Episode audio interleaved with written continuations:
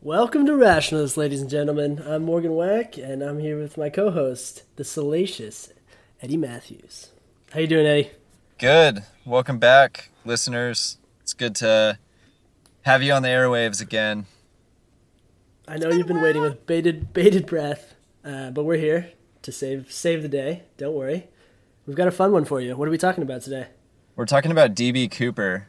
The D.B. what? D.B. Cooper. He's it's the alias of the only unsolved skyjacking in American history.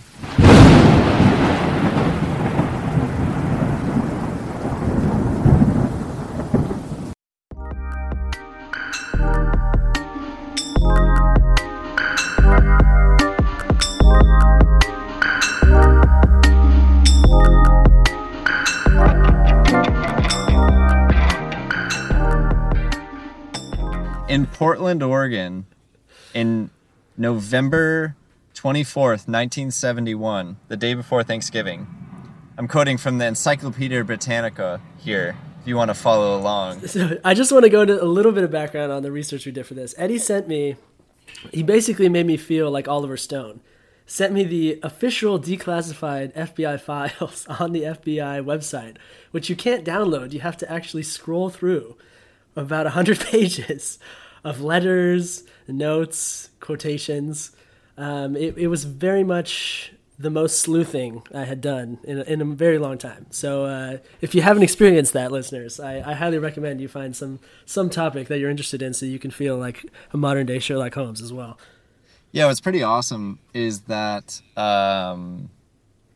it's now declassified, right? So the entire kind of like FBI file that they compiled over 50 years or whatever is because the case is still unsolved and they just closed it, you know? They just closed it in 2016. So yeah.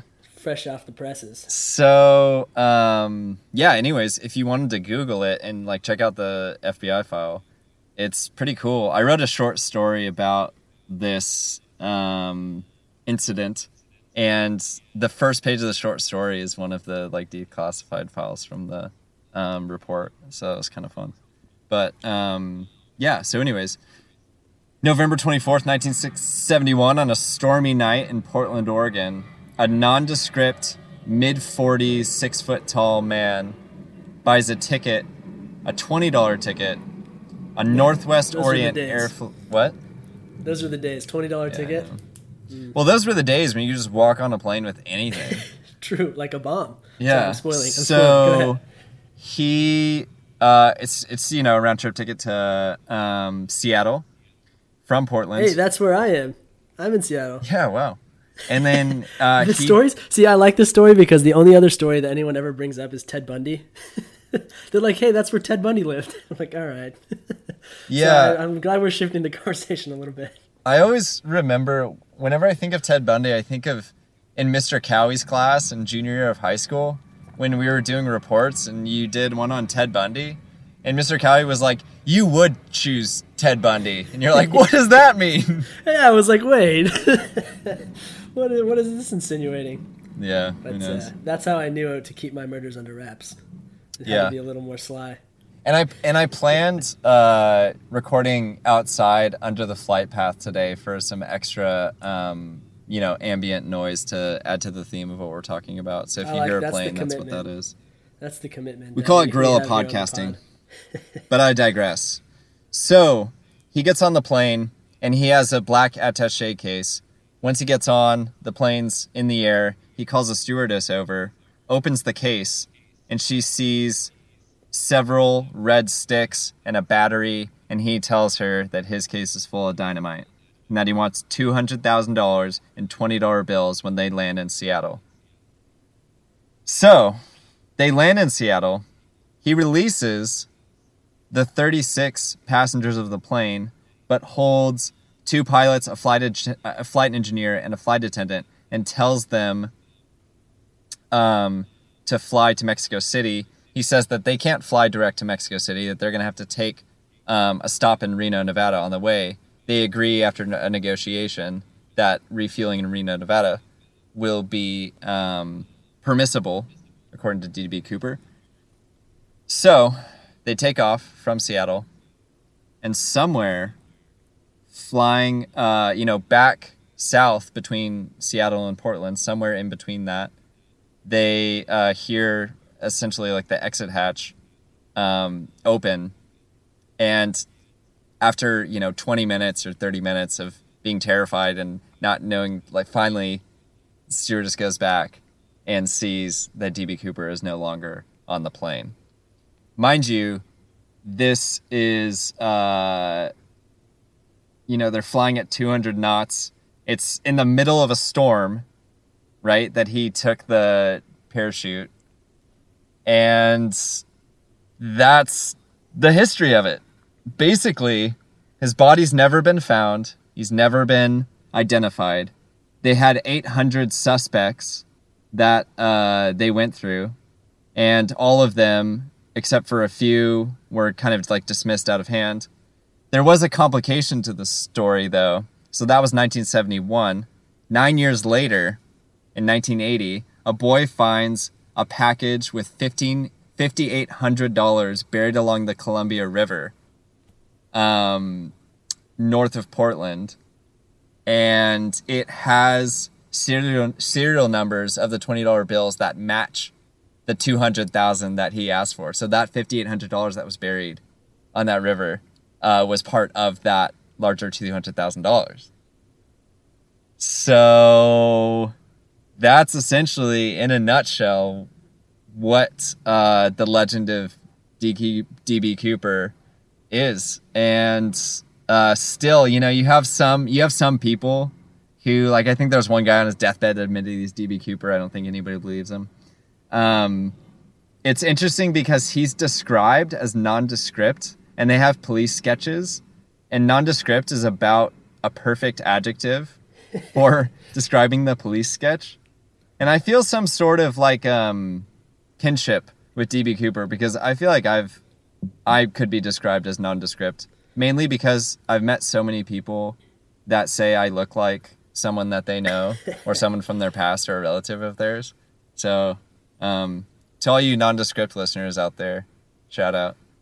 So have you not been using your nondescriptness for personal financial gain like D.B. Cooper? Yeah, I hate to break it, the mystery of it, but it happens. I am D.B. Cooper.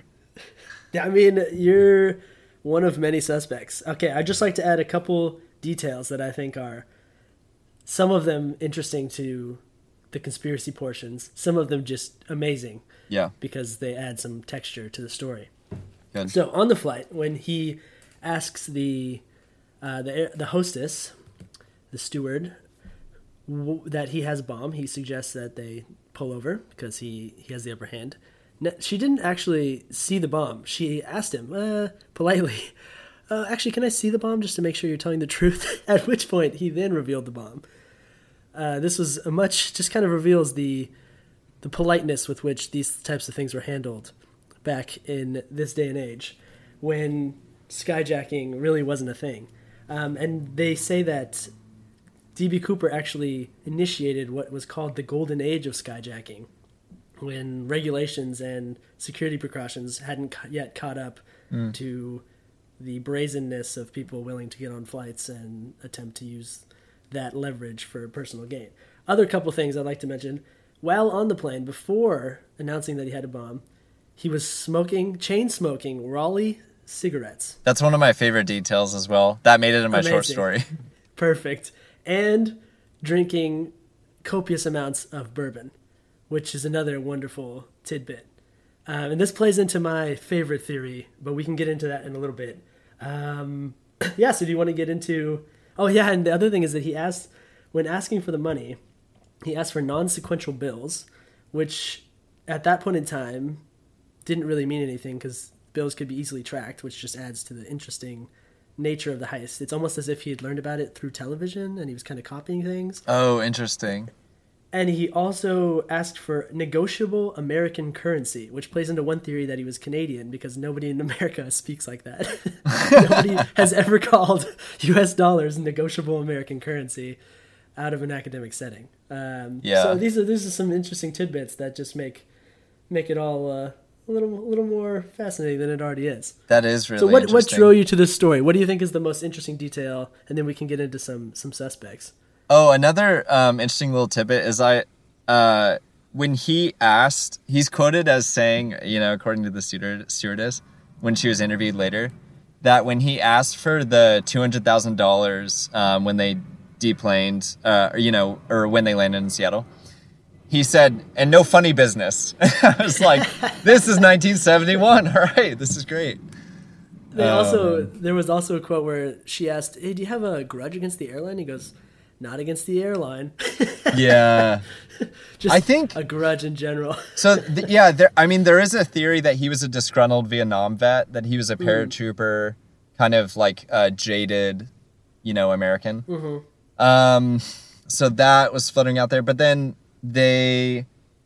that also is under scrutiny too, because they felt like if he was like an experienced paratrooper, he wouldn't have chosen then to deplane because it was so just dangerous and it was in the middle of the storm. And okay, he had several more hours to decide, you know? Yeah, yeah. Okay, so, yeah, I just want to say it might even be easier just to eliminate things that he probably wasn't, because there's so many theories that almost every single explanation has been thought up at some point in time. But should we start with what the FBI thinks as, like, the baseline? Yeah, well, and just to finish that point of him not being an experienced skydiver is, at least according to the Encyclopedia Britannica, his reserve parachute was sewn shut for use in training. So you would think someone who's highly experienced would have, noticed that and not taken it and got a different reserve chute, right? So, let's launch into, I guess, limiting the scenarios that it could have been. Okay, so just adding on to your point, the other reason that the FBI, originally they thought, he must be a skilled paratrooper. He asked for these specific things. He jumped out at a certain height. He had the pilots fly at a certain level and a certain distance. Yeah, 10,000 feet, speed slower than 200 knots. But he also chose the older of the two parachutes that were provided by the FBI. And this was also seen as a sign that he might not have been the skilled paratrooper that the FBI thought. But this has also been used by internet super sleuths to suggest that he was a Vietnam vet, because the parachute that he chose, though older, would have been more familiar to somebody who had experience previously in the military. Mm. And so maybe he was just picking the one he was more familiar with rather than the one that was, technically inferior. Yeah. The other theory is that the reason that he chose to skydive when he did, flying between Seattle and Portland, was that he had a card waiting for him at a certain destination and that he had to hit that mark. So I'm just going to say my two favorite theories right off the bat. Okay. One of them is that, like you said, they didn't actually see him jump from the plane. They came back and he was gone. So the air hostess was in the front. He said, "Go up there." They came back. They're like, "Oh, he must have jumped around this point because now he's not here anymore." Sure. One of my favorite theories is that he actually, there's a place on this type of plane where you can just kind of wait on the wing. Whoa. And that he actually faked where he jumped so that they'd be like, "Oh, yeah, he jumped around this area," and they'd start searching for him. But he actually jumped up closer to Reno, which would have been a much easier place to jump and would have avoided a lot of the weather concerns. What do you mean wait on the wing? So you can kind of wait out of eye's view from where people on the plane are. Okay. Inside the plane. It's just right outside. I don't think it's technically all the way out in the elements, but it's away from where there's basically some little hole on that specific type of plane that you can wade in, that some people have suggested could have been how he avoided jumping in that area, which wouldn't explain the money, which is probably the most interesting portion of this. We'll get into it. But right. My other favorite theory is that, adding on to the idea that he was, drinking bourbons, chain-smoking cigarettes, wearing sunglasses and a suit, is the idea that because Boeing had just laid off a lot of employees in that area, including some from that airline, this was all a concocted plot by co-conspirators within the airline to invent this kind of fake James Bond-like persona to then take the money themselves. Oh. And so that would explain the money. They just kind of tossed a couple of bills out the window to hopefully be found as evidence that he died or whatever. The two pilots. But when... Exactly. Well, whoever the group of people that were still on the plane. The flight engineer, the stewardess, and the two pilots. Exactly. One of my favorites. Yeah. That's a really good theory. That's a really interesting theory. Like, because is the idea then that this stewardess fabricated the whole thing? That the guy... That there was no D.B. Cooper, that there was no chain smoking, that person wasn't there, that they invented him, or that they staged him on the plane, and it was all, they were all in on it, and the 36 passengers all saw D.B. Cooper and thought that it was a bomb, but then only the four knew? Yeah, I think the theory is that they just kind of, one of their friends dressed up as kind of a James Bond-looking dude, and they were all in on it from the start. Yeah. Which would explain how everyone kept so calm. I mean, people usually... write that away to just being a different era when nobody expected anyone to actually blow up the plane. Right. But it could also have been because everything was going spectacularly well in terms of the plan. You know what is... what's hard about that theory being true, I feel like a good counter-argument to that theory would be, how do you get four people to keep a secret for 50 years?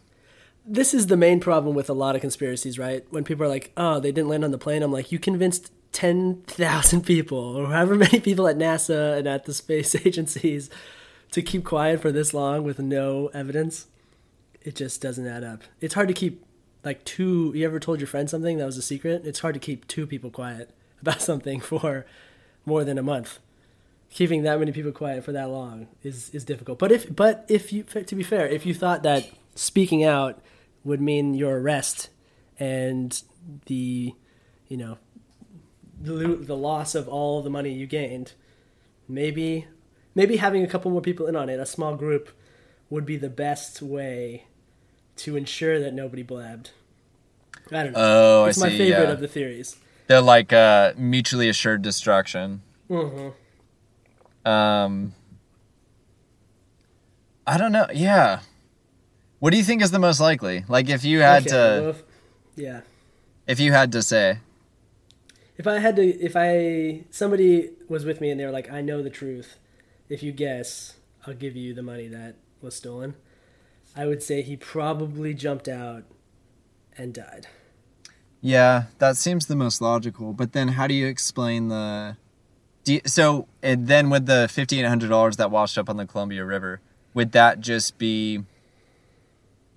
Have one of the bags that he was carrying after he died just landed there? Or possibly money just fell out while he was putting it in the bags. I mean, I don't know if he had Ziploc bags or whatever they were using, but it's possible those just kind of flooded. I think there were two big canvas bags, I think, that the money was stored in. Mm-hmm. Yeah. I mean, that is the most logical because... It's the least fun. It's the least fun. I guess it's the most logical too because it's such a densely forested area where, where he chose to skydive. But I guess what's also kind of hard to believe about that too, maybe it's a lot harder to find something than we think. But for how many hundreds of people and how many people were looking for him and how just extensive the search was. In around the area that they assume that he skydived over. With a parachute and all this money and a body, none of that was found, I mean, to be fair, he jumped out on pretty much one of the worst days of the year in the winter with seemingly no clothing besides just a nice suit. Yeah. To manage the weather. Trench coat. Yeah. So he's either an absolute genius, which is what I prefer to believe, and he did all this to basically allow people to believe that he probably didn't survive, or he really wasn't as prepared as his, gentlemanly demeanor gave off. Yeah. Let's talk about our preferred theory. Okay. I think I just like to think that he pulled it off, and then he never told anybody. That's almost, I think it's more badass actually that he didn't tell anybody than that he did this thing. The interesting part to me, the reason that I want to believe, but I'm struggling, is the fact that the bills have never turned up, and there's seemingly nobody can explain how he ever would have even been able to get rid of the money or spend. Oh, right. Well, he could have gone to another country and exchanged it to a different currency, right? Even if you went to another country, most money, if even one bill found its way back to the U.S., then it would have been recorded when it was taken out of circulation. I mean, it's possible, but it would add a whole nother layer of sophistication that I hope is true. But it, to me, is almost the most puzzling part, because he had all this interesting stuff, but then he asked for non-sequential bills, which is not a thing that would have helped you avoid detection. And also asked for cash that could easily be tracked. So he either had a plan from the beginning, or it just seemed like a great idea at the time, and he hadn't really totally thought it through. And I don't know which one is true. You know what's very unlikely, but a very appealing theory? What's that? Is that he was such a genius that he pulled this off while making himself look like an amateur. That's what I'm saying. And in which case, that's brilliant. And kudos to him. Yeah. I mean, I wonder if even the FBI is like, you know what, man? This was largely a victimless crime. Yeah, I mean, nobody was hurt. I don't know. It's just, yeah, it's weird, because it's easy to think that nothing happened. Like, it's easy to think that almost, like, this doesn't exist. You know what I'm saying? Like, it's hard to picture any of these scenarios being true, but something has to be true, right? Uh-huh. I guess that's the fun of a mystery, is you, there's undeniable evidence, so you know something happened, but there's also no clear direction, or even, like, I don't know. It's hard to even think that any of these arguments are more or less likely than another. Because I feel like there's enough counter evidence to kind of combat a lot of these conspiracy theories. So, okay, so which of your favorite, which suspect do you think is your favorite? Walk me through the suspects. Oh man, I can't. There's like, we'd have to run. There's so many suspects.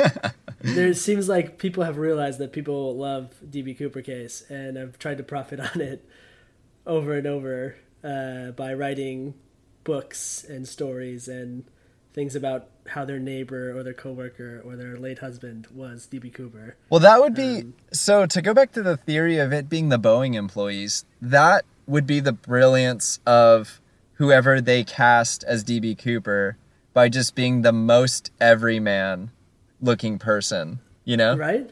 Yeah. Because you look at a photo of him and you're like, 1970s, American middle-aged male? This is the guy.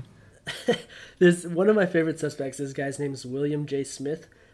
All the evidence is circumstantial. Have you seen this guy? No, William Smith is the most nondescript name ever. Okay, exactly.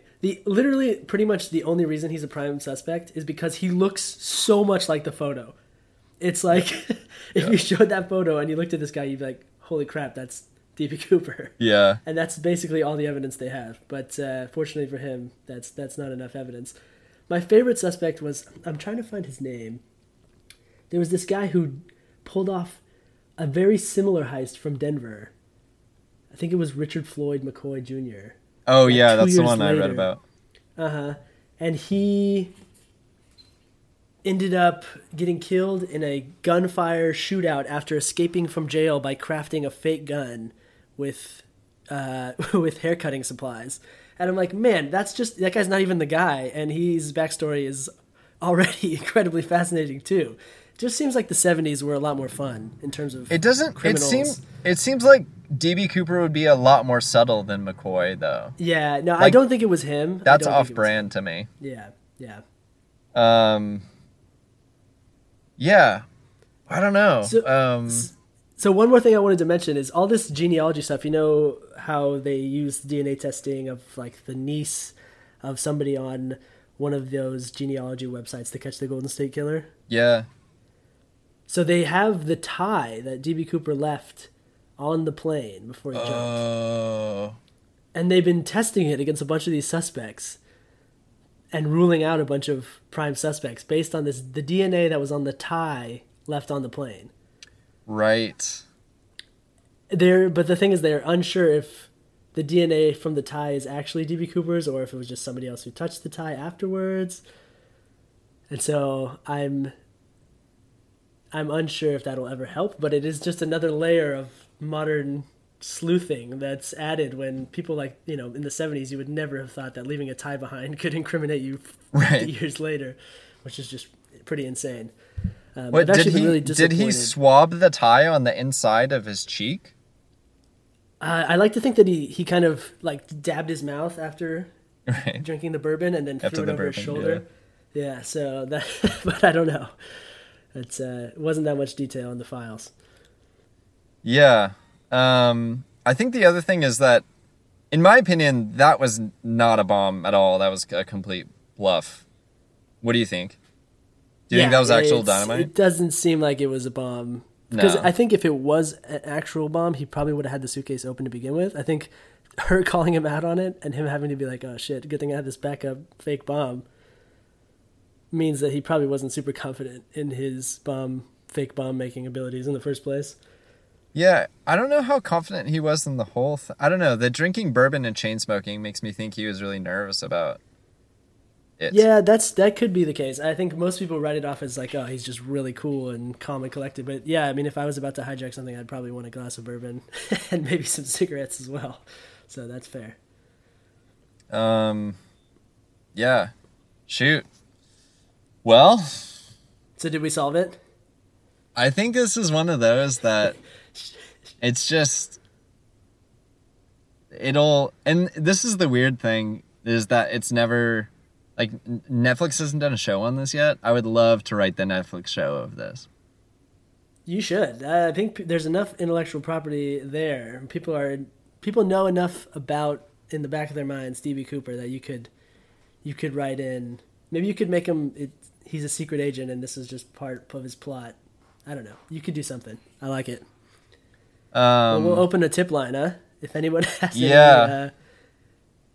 any information on D.B. Cooper, let us know. Absolutely. Until next time. Later. Adios, rational bitches. Rational bitches. Rational listeners. That's great.